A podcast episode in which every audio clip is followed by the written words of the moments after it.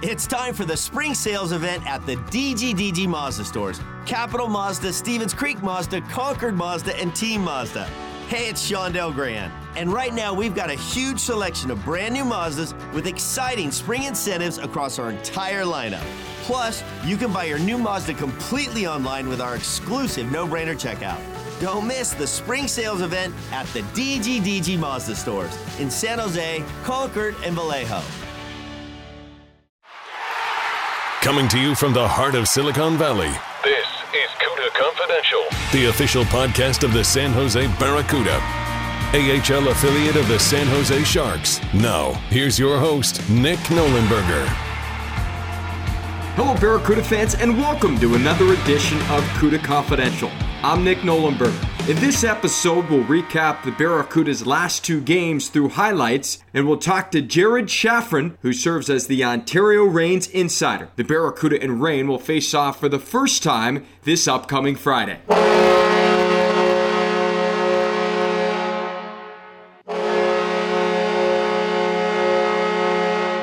After its worst loss in franchise history on Tuesday, 10 1 at the hands of the Stockton Heat, the Barracuda hit the ice again on Saturday afternoon for the first of back to back games against the Abbotsford Canucks. It marked the first home game since November 20th as the Barracuda embarked on a three game homestand. After Ryan Merkley was called for tripping at 5.25 of the first period, Abbotsford forward Sheldon Rempel would give the Canucks a 1 0 lead just 13 seconds into the power play.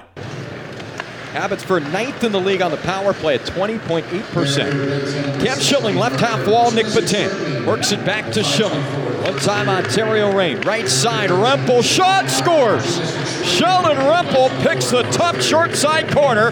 And the Abbotsford Canucks draw first blood. It comes on their first power play. And the time to go at 5.38. It's more of the same on the penalty kill for the Barracuda. Less than two and a half minutes later, former Barracuda forward Vincent Arsenault would score his second goal of the year, both against San Jose. Now a headman feed. Arsenault works down the flank, shoots and scores. Vincent Arsenault wires one under the right arm of Zach Sawchenko. And Arsenault's got his second goal this season against the Barracuda. At 14:48 of the first, Phil Di Giuseppe would get a pass from Nick Petan, move from left to right, and beat Zach Sawchenko to give the Canucks a 3-0 lead. Taken away by the Canucks, slapped ahead. Rempel, he's got Petan into the offensive zone. Near side, Di Giuseppe, he scores.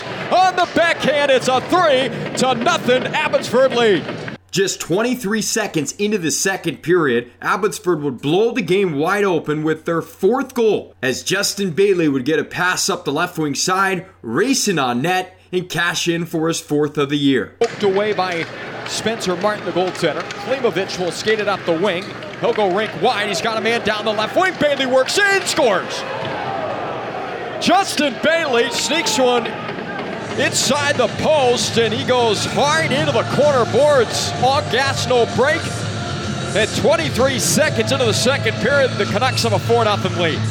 At 7:32, Adam Raska would power his way to the net and jam home his first of the year, cueing the Teddy Bears as the Barracuda cut into the lead 4-1. Bailey scored 23 seconds into the second period to give the Canucks a 4 0 lead. That's still where we stand. Now Adam Raska gets under his man, works down the wing, power move to the net, the save is made. The puck is past the goal line. They score!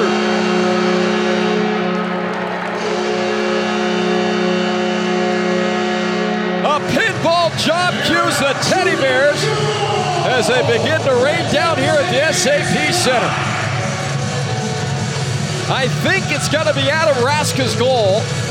If it is, it's his first of his AHL career. It comes at the 7:32 mark. What a dazzling power move by Adam Raska.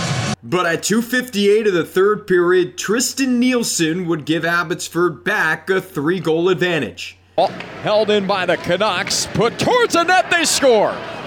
Tristan Nielsen backhands one in.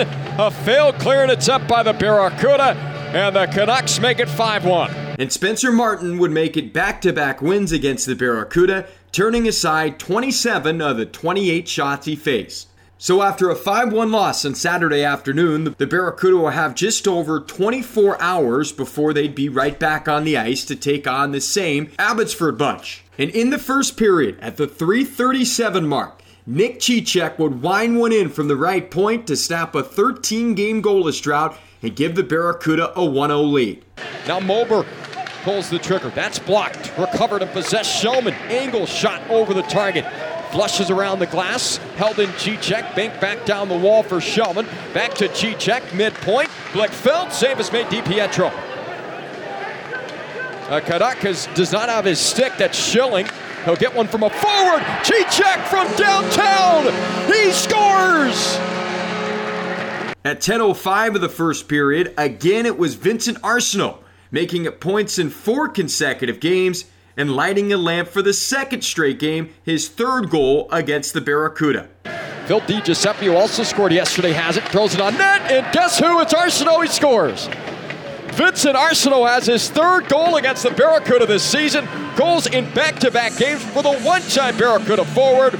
Exactly one minute and 50 seconds later, though, on the power play, Scott Reedy would score his team leading 10th goal of the year and his AHL best sixth on the power play. Back to the left point for Ryan Merkley. He'll walk the line, right handed shot left side for Reedy. Put it through the five hole, they score! It looked like it went off the skate of an Abbotsford Canuck and through the five hole DiPietro. The Barracuda would take a 2 1 lead into the first intermission. It marked just the third time this season in which they led after 20 minutes. Just 45 seconds into the second period, though, Justin Bailey would make it goals in back to back games for the Canucks to tie it up at 2 2. Rempel will flush one all the way around the wall, up to that left point for Stevens. Works it into the corner for Tan, banks it off the boards, ends up getting it back to himself. Schilling pounds one on net, scores! Cam Schilling from the left point beats Alexei Melnichuk, and Abbotsford's got a power play goal. But at 6:45, again on the power play, Sasha Chmelevski would light the lamp for his third of the year to give the Barracuda back their lead. Barracuda in the midst of a three-game homestand. There's a one-timer rebound. They score. Chmelevski cleans it up, and the Barracuda have their second power play goal, and they're back up by one. And then on the penalty kill, Evan Weinger would race up ice down the left side, charge his way to the net, and jam one in for his fourth of the season, marking the Barracuda's first shorthanded goal of the year. Puck is ripped up and out of the zone. Sheldon near side for Weinger. Could have a shorthanded chance. Works into the forehand. He scores! What a finish! Evan Weinger and the Barracuda have a two-goal lead. It's their first shorthanded goal of the year. Jaden Halbgewachs would put the game out of reach for the Canucks. As the Barracuda would light the lamp for the third time on the power play, Scott Reedy and Evander Kane picked up the assists. He had a man, Halbgewachs! He scores! It's another power play goal, the third of the night for the Barracuda, and they've got a three goal advantage. It'll be Scott Reedy and Evander Kane picking up the assists. And the Barracuda have scored the last three after Abbotsford had tied it early in the second period. With the win, the Barracuda snapped a three game skid and a three game skid on home ice. And Alexei Melnichuk, who came into the game late on Saturday, picked up the win, turning aside 17 of the 19 shots he faced, snapping a two game losing skid. When we come back, we'll talk to Ontario Reign insider Jared Shafran. This is CUDA Confidential. You're listening to Barracuda Hockey.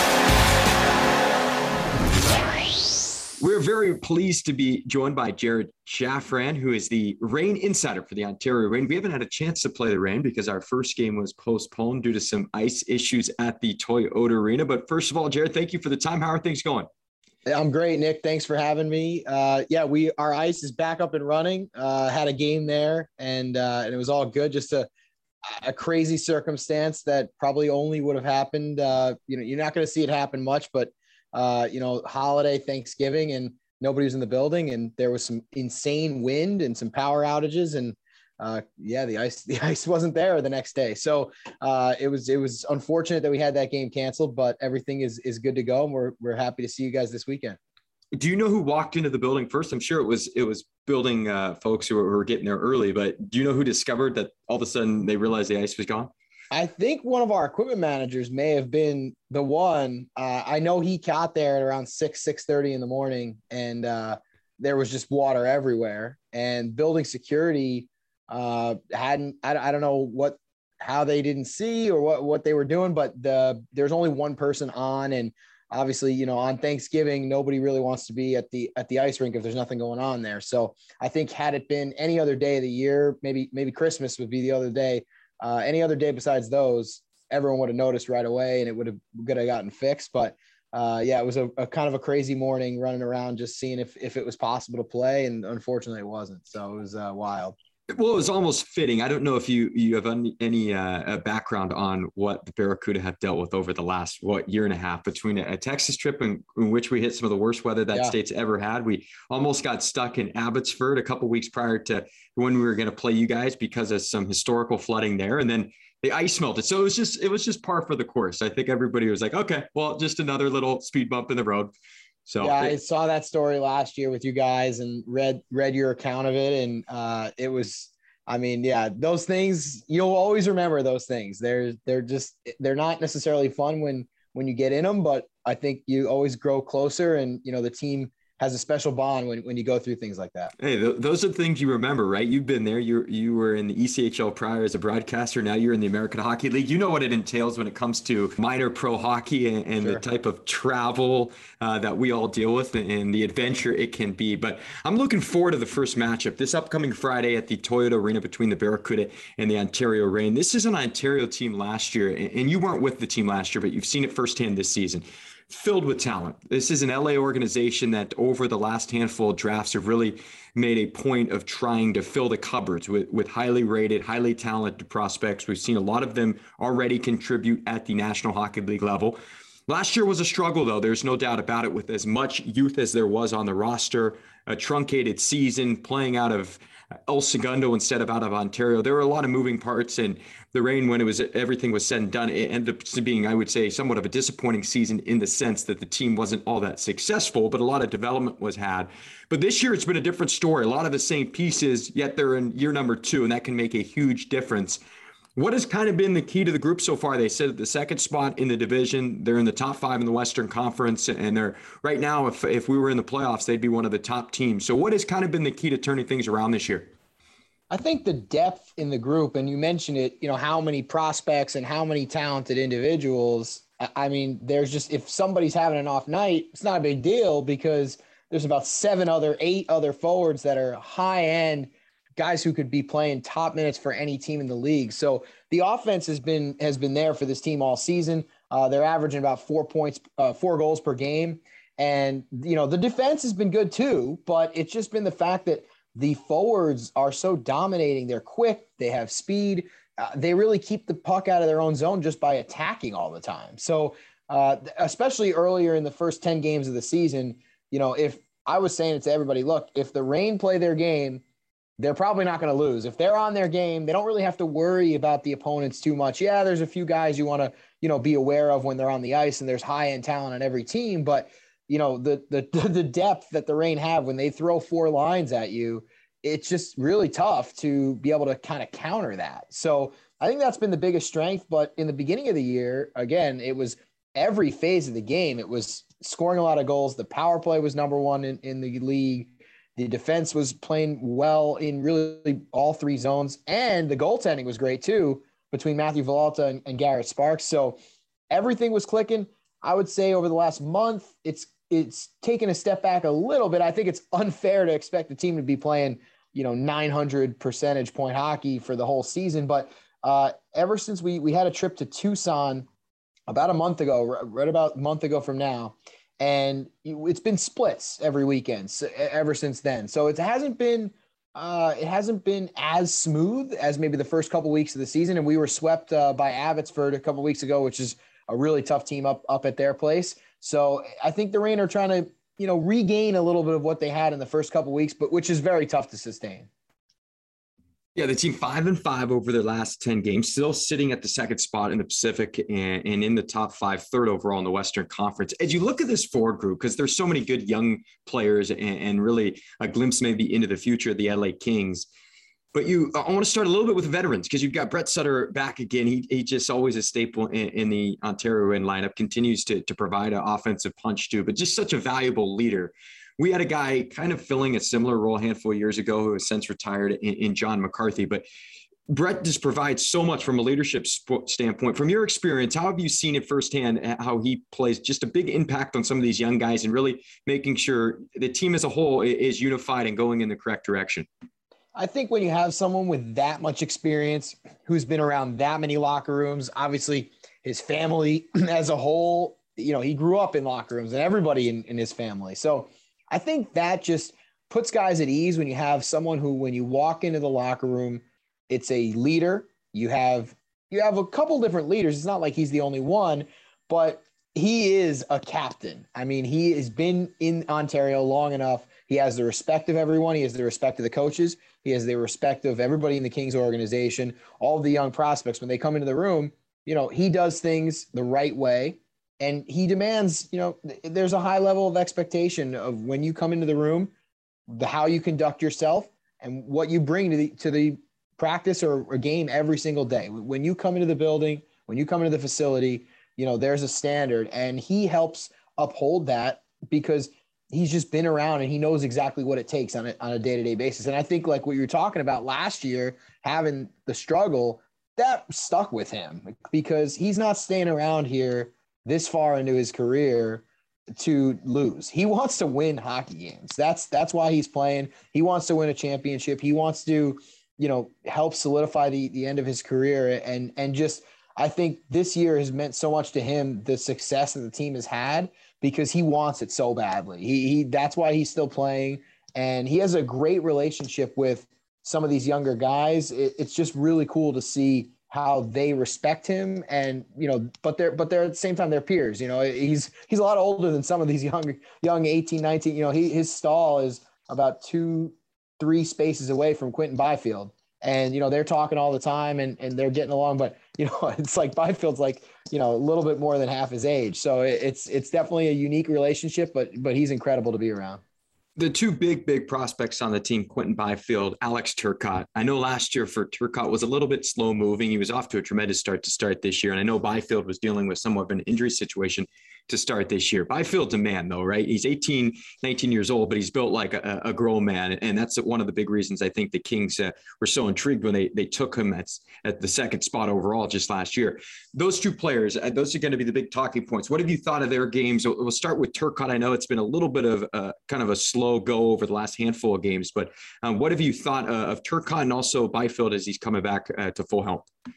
Sure. Turcotte, for me, you know, I think the numbers really, you know what? I'm going to talk about that a little bit for both of these guys because, again, when you think about this team, there are so many options up front. It's not like one guy is just getting the puck all the time. And the most consistent option has been Martin Frk, who's the team's leading goal scorer. But for Alex Turcotte, the first, like we said, you know, 15 games of the season, he is playing either number one center or number two center for one of the best teams in the American Hockey League. And so, yes, he wasn't a point a game, which I think everyone expects your number five overall pick. He should be putting up tons of points and stunning offensive numbers. And it wasn't like he wasn't helping the offense either. I think he had a 10 or 11 points. But to me, this is a team that was winning almost every single night, and he was playing 1C or 2C every single night. And so that means he's counted on in all areas of the ice to be dependable, to play you know, offensively, but also to, to, play defensively. He's killing penalties. He plays in the power play. So if you're, and again, you're number five overall, I think people expect that that prospect to be in the NHL pretty soon, and I think he's pretty close.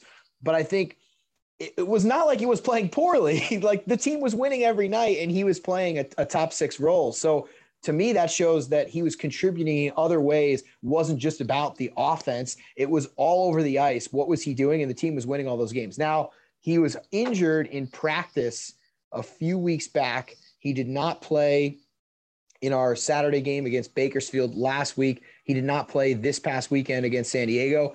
He has been practicing with the team this week, and he was in a red jersey, uh, non-contact jersey, but uh, actually today was his first day with a full practice. So I'm not sure if he's ready for the weekend, but he may be able to make his return this weekend. And, and obviously, that's a the Reign really want to see him back in action, both to develop his skills and also to hopefully win some more games. Then when you throw it over to Quinton Byfield, as you said, injury. Uh, he was at the rookie showcase in Arizona, got kind of banged up there, then got healthy from that.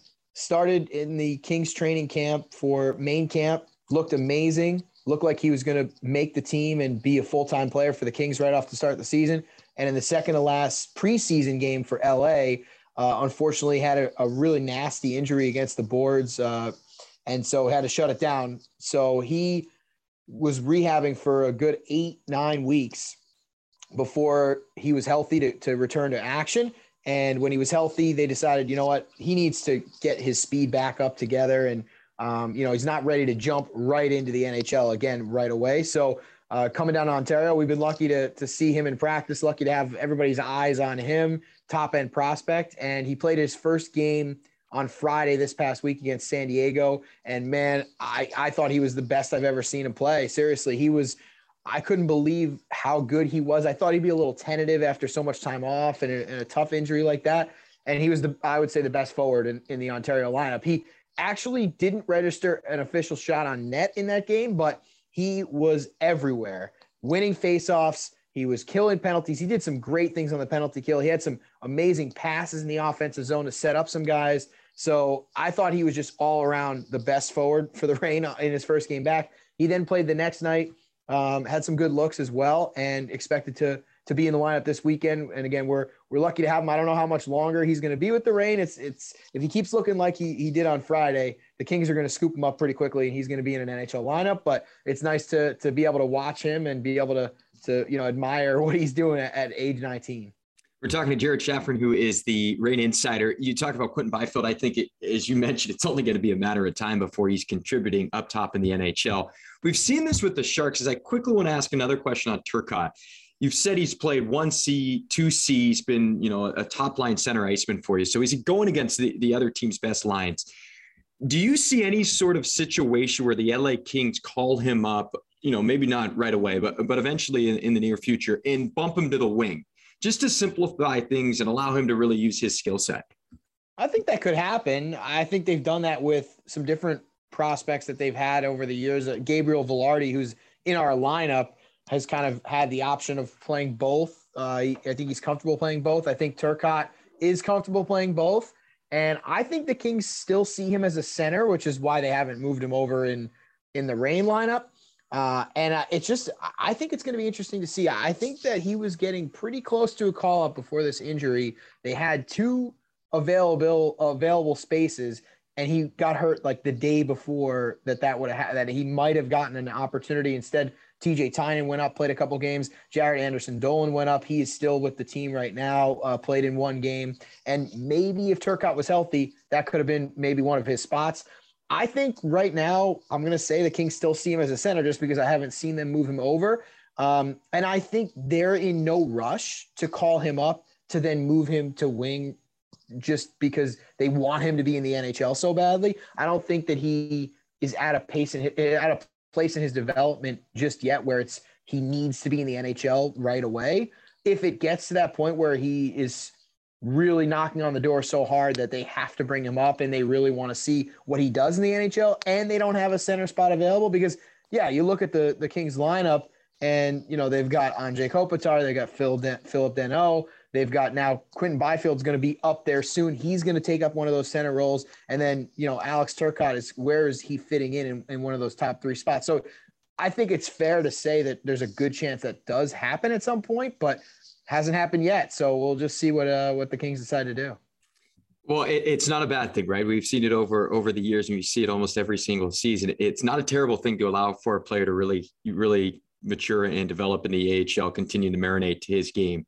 Talking about some veterans, you mentioned TJ Tynan, you mentioned Martin Frk. The fact they brought in TJ Tynan as the AHL's MVP from a season ago, they bring him in. I think that what that shows me, from my perspective, is that they want to win at the AHL level. Now he's a depth four that can play in the National Hockey League as well, but he's going to be in the American Hockey League as one of the top players. And it's just kind of a, a indication that Rob Blake and the brass within the LA Kings organization, they want to win and they want the young players in a winning environment in the American Hockey League. Is that safe to say?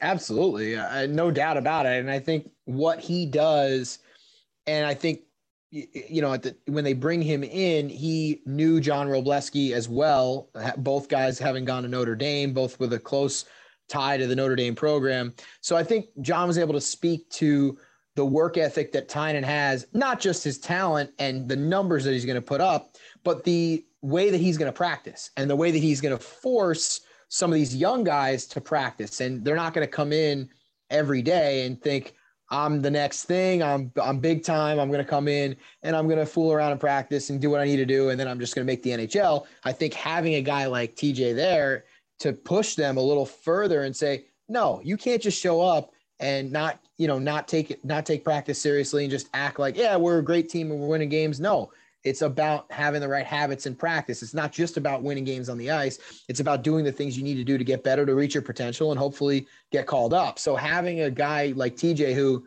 is all business, no nonsense. He comes in in the morning, takes care of what he, and again, he kind of fits right in line with that Brett Sutter and some of these older guys, Cameron Gaunce that's been on the on the team, Martin Frk. Same thing. Those guys are the first guys in the morning. They take care of their business. They're they're in the gym. They're stretching. They're working out. They're taking care of their body, eating the right things. So when you have those guys around such a young prospect group, those kind of things rub off on them and they can see, oh, well, TJ is the reigning MVP because he does all these things correctly. And they don't let the young guys take a, a minute off. Everybody is is on them saying, no, it, don't waste this talent. You got to be working hard.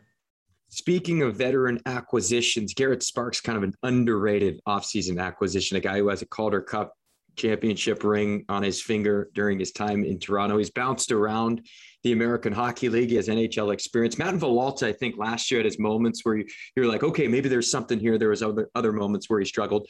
How big has it been for Villalta's development having a guy like Garrett Sparks to share the net with this year? Well, I can't speak to last year, and I know that everybody said, you know, Villalta's been lucky. He's had Cal Petersen, uh, JF Berube's been here. There's been some really good veteran goaltenders.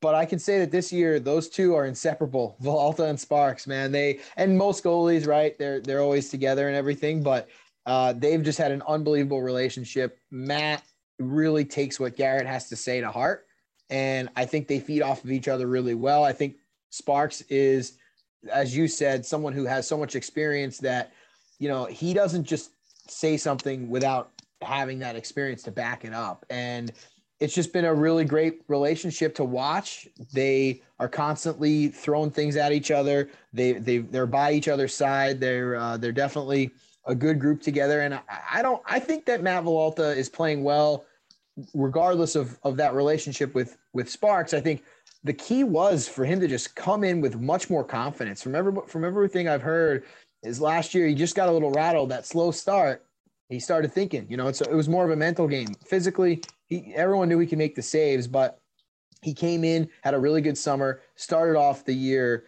just having a good relationship with his coaches and I think some of the changes they made during the offseason to his game, he's moving around much less. Like I watched uh, some video and highlights from last year and he was just out of position a lot and it wasn't necessarily i think just being square to the shooter maybe just less is more a little bit instead of trying to be so athletic and make crazy saves just be in the right position, be a little simpler with his game. And then when you need to, you know, make some reactionary stops when play plays break down, he can.